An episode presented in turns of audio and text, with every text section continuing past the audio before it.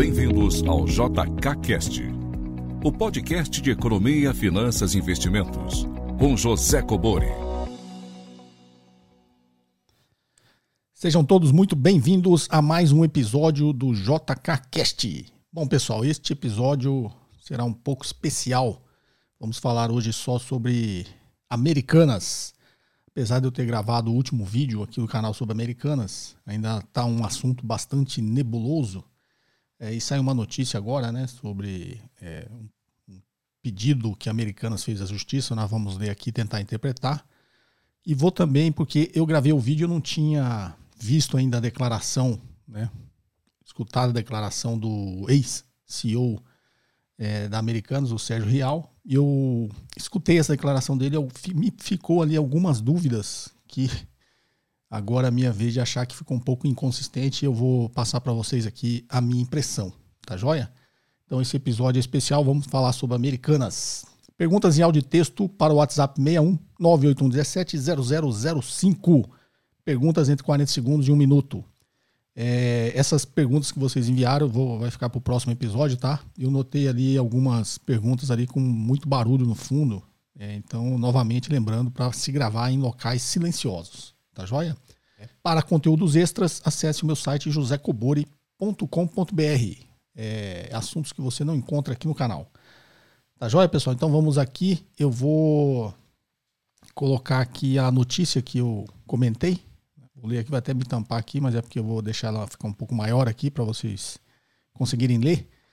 Justiça concede liminar que protege americanas de credores. Medida não é procedimento de recuperação judicial, diz varejista.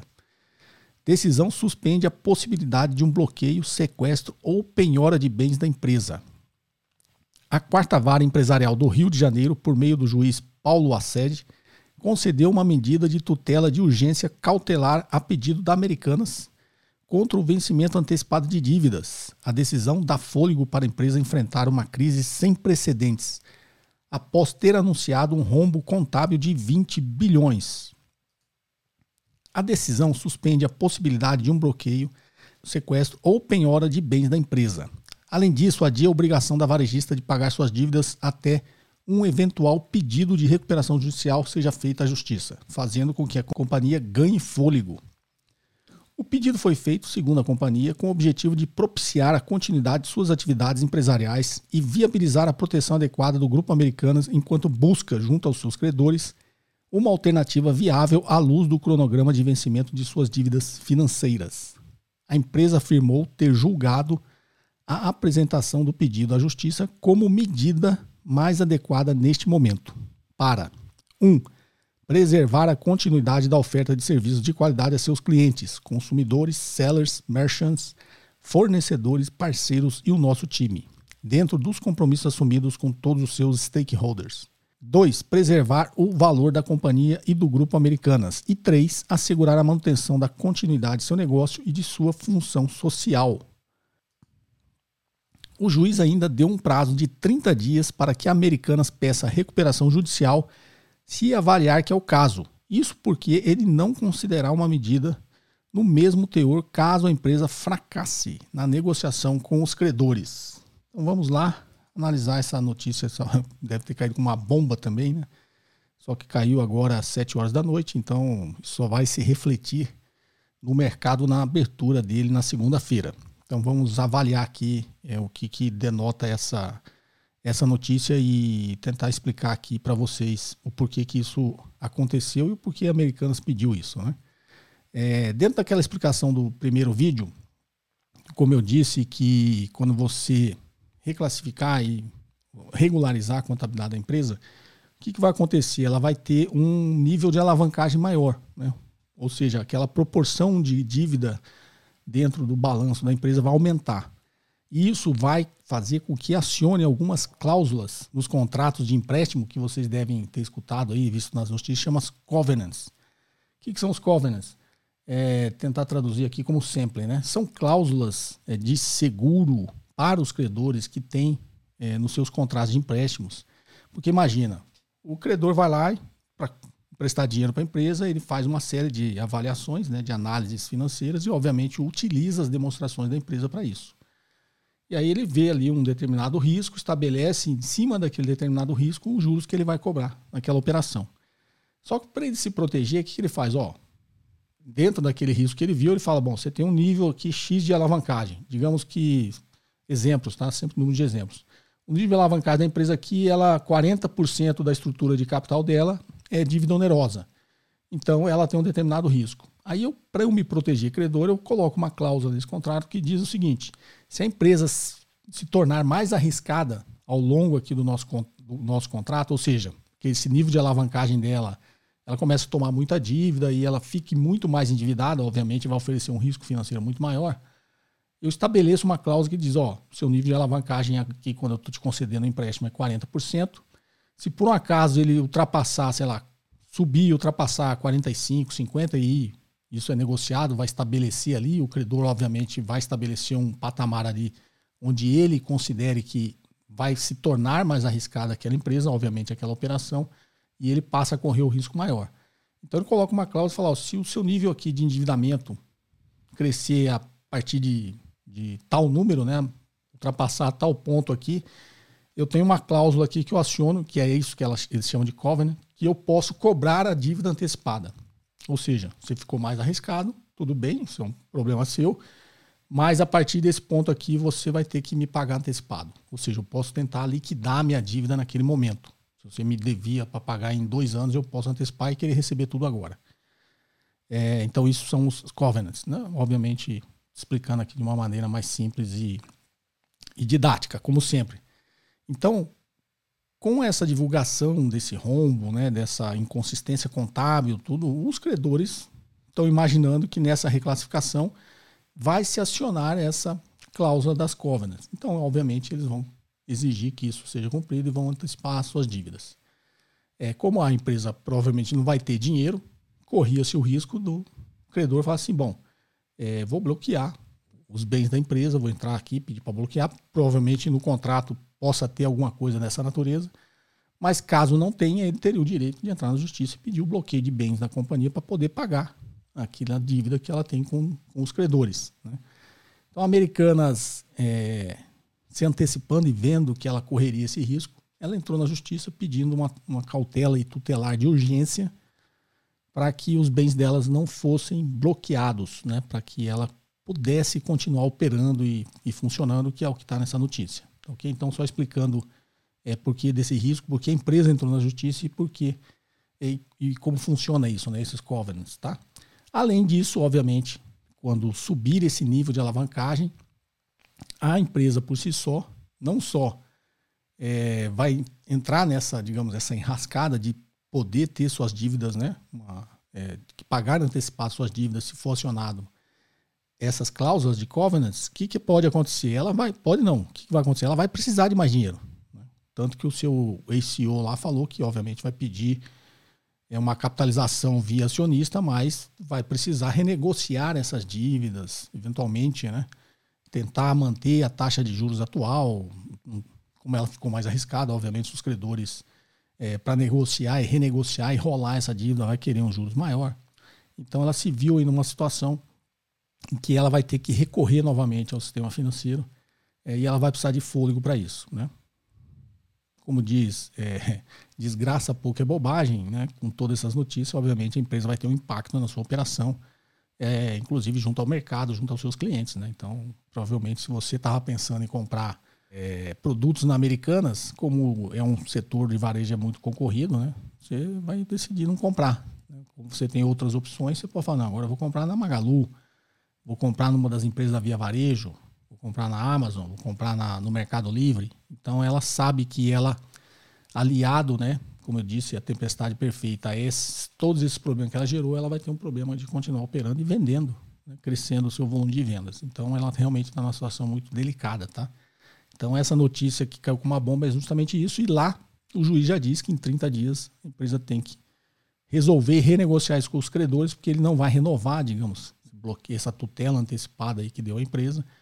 E nesse prazo, ou a empresa renegocia tudo com seus credores ou ela entra com pedido de recuperação judicial. O que é o pedido de recuperação judicial? Mais ou menos a mesma coisa, tá? Ela, ela ganha um fôlego junto aos credores né, para pagar a dívida. É, E aí entra lá na, na, na recuperação judicial alguém que vai administrar essa dívida com os credores. É, vai ter mais ou menos o mesmo efeito desse bloqueio para até a empresa conseguir é, cumprir com as suas obrigações aí financeiras. Tá joia? Então, essa notícia bomba é mais ou menos isso aí. E seria essa tradução para vocês, tá? Agora eu queria passar aqui o, o, a, o, vídeo, uma parte do vídeo que me. Eu, como gravei o, com as informações que eu tinha, né? Gravei esse primeiro vídeo de quinta-feira com as informações que eu tinha. Depois eu fui realmente assistir essa declaração do ACO, no detalhe, e me chamou a atenção alguns pontos que nós vamos repassar aqui. Tá ok? Então vamos lá? O que, que é o risco sacado? Nada mais é do que a presença do banco na estrutura de financiamento da conta fornecedor da empresa. Isso existe em diversas empresas. Em empresas com margens mais estreitas, ele é particularmente importante porque pode induzir a dívida bancária que passa a ser caracterizada como conta fornecedora. Então, daí, numa combinação de diligência e também de experiência, eu percebo que boa parte dessa conta fornecedor das americanas era essencialmente dívida bancária que, portanto, terá que ser recatalogada como tal. Bom, essa parte aqui eu expliquei é, no primeiro vídeo, né? Porque a empresa tem lá uma dívida com o seu fornecedor. Aí, para ela poder pagar o fornecedor, ela vai lá e pede dinheiro emprestado para o banco e paga o fornecedor. Obviamente, aí teria que estar tá classificada ali agora como uma dívida com o banco. Ela deixou de ter uma obrigação com o fornecedor, passou a ter uma obrigação com o banco.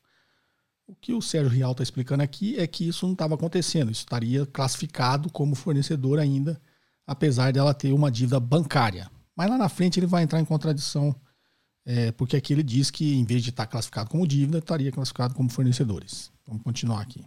Obviamente, de novo, a ser chancelado pela auditoria externa, mas o meu entendimento sinaliza que deveria ser, dado a estrutura e o desenho. Quando surge o número 20 bilhões dentro do fato relevante, isso é uma estimativa de diversos lançamentos contábeis que surgiram ao longo dos últimos anos, e não são três nem quatro, mas, de novo, como anteriormente dito, não sou capaz de precisar o número exato, que na realidade estão no balanço. Então, a primeira grande conclusão é que nós não estamos falando de um número que está fora do balanço.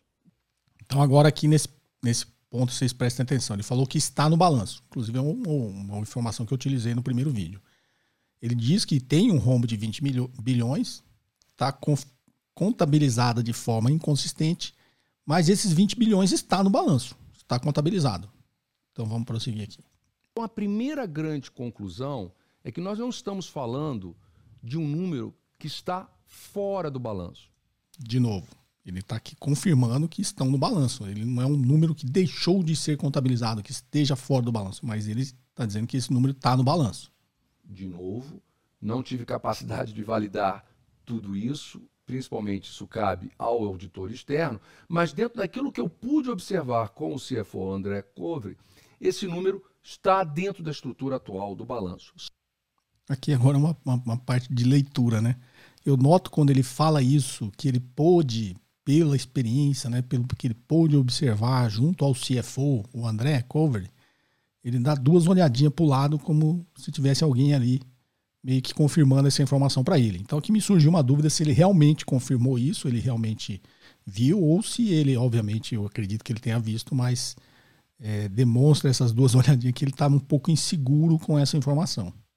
Só que ele não está registrado, apropriado ao longo dos últimos anos. Ou seja, então aqui, não está fora do balanço, está no balanço, só que não está contabilizado de forma correta ao longo dos últimos anos. Ou seja, quando eu olho a conta fornecedores, dependendo do corte do tempo, que pode, no caso do balanço da Americana, ser de 4 a 7 bilhões de reais. Quando você olha o balanço atual, está em 5 bilhões, tá? Essa conta fornecedores. Na realidade, se esse financiamento do risco sacado que dependendo do trimestre, ele varia, porque ele está diretamente, esse, financiamento está diretamente relacionado ao incremento de vendas. Você incrementa vendas, principalmente no digital, você precisa de comprar mais produtos. Então, para isso, você precisa de capital de giro para fazê-lo. Então, essas estruturas são muito sensíveis ao crescimento de vendas e, portanto, o montante varia dependendo do tempo que você defina como corte. Então, isso aqui é bastante óbvio, né? O capital de giro ele depende do crescimento de vendas. O capital de giro, como expliquei no primeiro, está intimamente relacionado com a conta fornecedores. Né? Então, o que ele está dizendo? E o fornecedor, ele é um, ele está financiando a empresa, por isso ele está no passivo, né? O fornecedor, quando ele te vende a prazo, ele está te financiando. Aí tem essa diferença que começa a entrar aqui no que eu expliquei. E você pode ser financiado pelo fornecedor ou você pode ser financiado por uma instituição financeira que te empresta o dinheiro. Né? Aqui no caso, teoricamente, está sendo financiado pelo fornecedor. Então ele está dizendo, conforme a venda cresce, até porque ela está no online, ela precisa ter mais produto para poder vender. Né? Pronto, entrega, o online principalmente, você compra se o menor prazo possível, né? Igual eu compro no Mercado Livre porque eles não só têm o produto, como eles entregam muito rápido, né? A maioria das vezes está no dia seguinte na sua casa. Então, o online depende muito disso. Ele precisa dar pronta entrega, precisa ter o produto para vender, para conseguir vender e ser competitivo. Então, que está dizendo? Vai precisar crescer, está vendo um crescimento de vendas, ele obviamente já tem que ter o produto no seu estoque e isso demanda comprar do fornecedor. Então, como é muito dinâmico, ele está dizendo que essa conta, teoricamente, de fornecedores, ela oscila bastante. Ela tem um ciclo né, que ela fica é, oscilando a depender do crescimento de vendas. Mas assumindo uma linha chegamos a ver num determinado corte, 16 bilhões aproximadamente, esses 16 bilhões, se eles são, como estavam até agora, fornecedores, deveriam estar na conta fornecedores. Então, novamente aqui, quando ele fala esses 16 bilhões deveriam estar na conta fornecedores, é que começa uma inconsistência, porque a toda justificativa que eles estão dando é que ela, essa, esse valor está na conta fornecedores. E o erro é que deveria estar na conta empréstimos de financiamento, credores, né? instituições financeiras, é, dívida onerosa. Ele está dizendo que não estaria lá, deveria estar em fornecedores. Só que aqui ele está dizendo que também não está em fornecedores. Só que os 4 e 5 claramente não denotavam essa conta. E o ou seja, aqueles que eu, inclusive a atual é 5, né? Tá dizendo, está 5 ali, porque esses 16 não estão lá. Então, é, onde está? E o que a gente percebe é que determinados lançamentos contábeis foram lançados contra esse número de 16 bilhões, a ponto de chegar a um número menor na conta fornecedora. E você pode. Então, aqui agora que começa a ficar estranho para mim, que assim não bate, né? A sequência do raciocínio não está batendo. É, primeiro, o que está sendo divulgado, e pelo menos o que eu li, o que já, tá, já é conhecido, como eu disse, isso pode mudar, né? várias informações podem mudar quando eles começarem a vir à tona, mas o que está sendo dizendo até agora é que esse número estaria contabilizado em fornecedores em detrimento de estar contabilizado em dívida. Ou seja, deixei de contabilizar em dívida, contabilizei em fornecedores. E aí toda aquela lógica que eu expliquei no primeiro vídeo. Mas aqui já está dando a entender que ela não está em dívida, e também não está em fornecedores. E o que ele acabou de falar é que algum lançamento contábil foi feito, um lançamento redutor, né? Existem lançamentos redutores do passivo, redutores do ativo, mas ele está me dizendo aqui, pelo que eu entendi, que foram feitos lançamentos contra essa conta fornecedores que reduziram e mantiveram isso lá nos 4, 5 que ele falou aqui. Ou seja, não está em dívida e não está em fornecedor. Algum lançamento contábil foi feito para reduzir essa conta fornecedora, ou seja, uma conta redutora da conta fornecedores. Você pode perguntar, mas por que, que fizeram isso? Eu posso responder a Gênesis, é, obviamente, da motivação. O que eu consigo entender é que, para qualquer empresa, é muito melhor ter uma conta fornecedor do que adicionar essa estrutura de financiamento na sua dívida bancária. Então, o rigor. Então, olha aqui. É, aqui entrou em contradição. Né? que ele está dizendo por que, que fizeram isso para reduzir a conta fornecedores? Porque é, para qualquer empresa é melhor ter a conta fornecedor do que ter a conta bancária, conta dívida onerosa. Mas ele acabou de falar que não está no fornecedor. Então aqui não me fez muito sentido. Se não está no. Que a discussão é, não está tá no fornecedor e não está na dívida. Ele não devia estar tá no fornecedor, devia estar tá na dívida. Mas aqui ele está dizendo que não está na dívida e não está no fornecedor. Foi o que eu entendi e eu já assisti várias vezes, foi é isso que ele falou, né? Então, e aí, como justificativa, ele fala, mas por que, que fizeram isso? É porque as pessoas preferem estar em fornecedor do que estar em dívida, mas ele acabou de falar que não está no nenhum dos dois. Não pode, é, de nenhuma forma, ficar em segundo plano nesse sentido. Então, a primeira coisa é a dívida bancária e a outra é entendermos Esses lançamentos estão, de alguma forma, colocados dentro da estrutura do balanço ou da conta de resultado da empresa, mas aqui começa a surgir algum, alguma luz aí, mas que também não denota que está lançado. Ele falou que o lançamento está em algum lugar. É, como não está ali, que ele deixou entender, não está nem fornecedor, nem dívida onerosa, ou empréstimo de financiamento, a conta, né, empréstimo de financiamentos, está em algum lugar. Aí ele solta que, ou na conta resultado. A gente vai falar sobre isso, tá? Precisam ser registra recatalogados e para isso haverá um comitê independente juntamente com a Price que possivelmente vai pedir a republicação dos balanços nos últimos anos. Essa informação é importante. A republicação é que eles vão corrigir seis, sete anos para trás, que ele estimou que também não precisa, mas teoricamente seis, sete anos para trás, eles vão corrigir isso e vir republicando os balanços. Né? Então isso eu vou explicar, faz algum sentido quando você está falando de conta resultados, mas ainda falta informação que tem muita coisa aqui para mim, não consigo raciocinar em cima disso, dos dados que tem. Onde você vai ter um impacto na conta de resultado, que eu não sou capaz nesse momento de precisar, eu sei que você quer. Olha aí, essa informação é importante. Quando republicar, refizer todos os balanços, vai ter um impacto na conta de resultados. Novamente, ele não tem noção do tamanho disso, que é o que ele está explicando. Você quer saber, mas eu não sou capaz. Ou impairments, como tecnicamente é chamado, ou seja... Impairment é um write-off, tá? Continua a mesma complicação. Inclusive eu falo de impairment, acho que numa entrevista que eu dei na... É, não sei se foi na Globo ou na Record, que na época lá do, do desinvestimentos da Petrobras, isso já acho que faz uns 6, 7 anos atrás, é, que a dúvida eles estavam perguntando o que, que era esse o impairment, né? E acho que tem um vídeo no canal que eu falo do impairment da Kraft Heinz, que inclusive é do 3G, né? Do Lehman, Cicopira e o Marcel Teles. Teve um write-off, né? uma descontabilização de 38 bilhões de dólares na época lá na Kraft Heinz, tá? Para quem quiser, tem vídeo no canal que eu falo sobre isso. E aqui ele está dizendo, vai ter um impacto na conta resultados ou um impairment. Ou seja, eles vão mexer na, no balanço, vão tirar alguma coisa do balanço. Né? O impairment é uma descontabilização é, que tem outro jargão que a gente chama de write-off, né?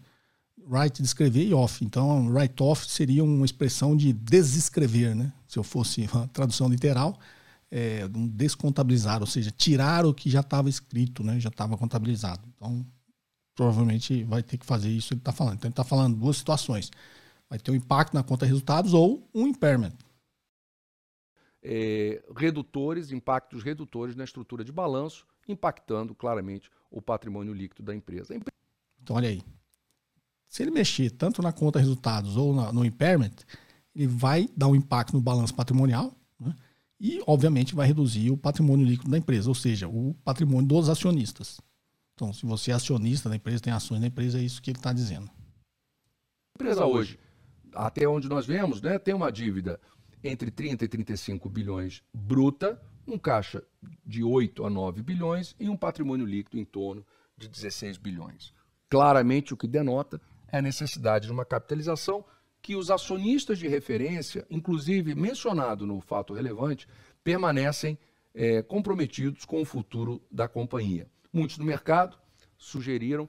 Bem, eu acho que até aqui é o que gera dúvida agora. Ele vai falar que a empresa é, né? a empresa é eficiente, a empresa é uma empresa boa tal. Então a informação que nos cabia, ele passou aqui nesse, nesse trecho aqui, que é mais ou menos a, o trecho intermediário do vídeo, né? Que são informações um pouco mais técnicas que eu, a gente analisou aqui junto.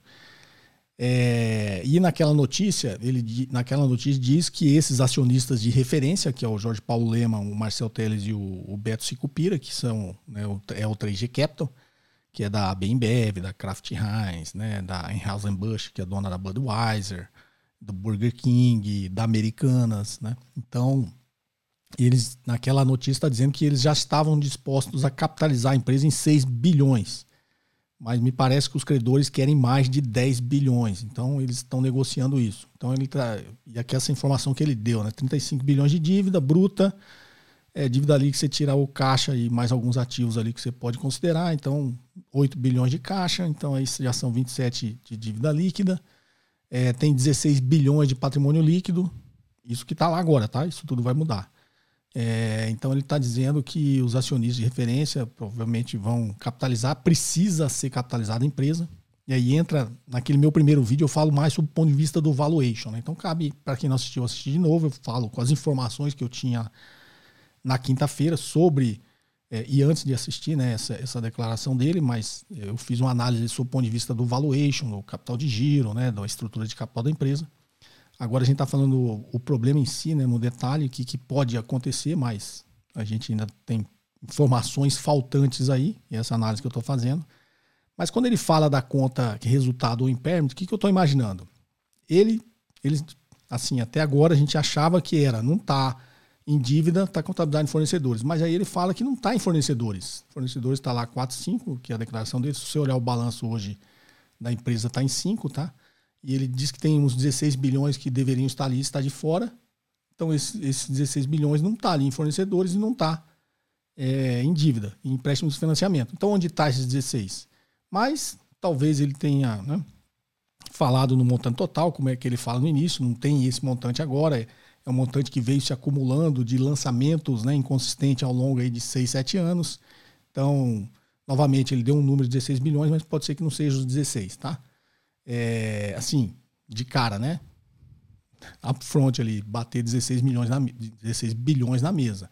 Pode ser que seja um acumulado, mas ele falou esse número, esse número que vai ficar na nossa cabeça, que ali dos 4, 5, esses 16 não estão lá. Então, se eles não estão lá e não estão em dívida, empréstimos e financiamentos, estão aonde isso daí? Ele falou, não, pode ser que tenha algumas contas redutoras, né, que foram lançadas contra a conta fornecedores na conta resultados.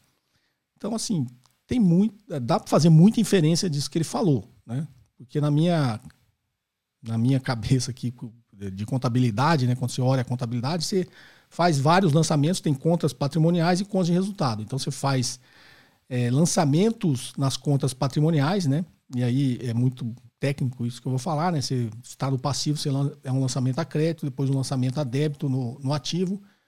É, e aí uma coisa vai matar a outra, porque partidas dobradas, né? Você lança dos dois lados, porque o ativo sempre tem que bater com o passivo total. Então você lança lá em fornecedores, comprei 100, lança 100 fornecedores, 100 no estoque, né?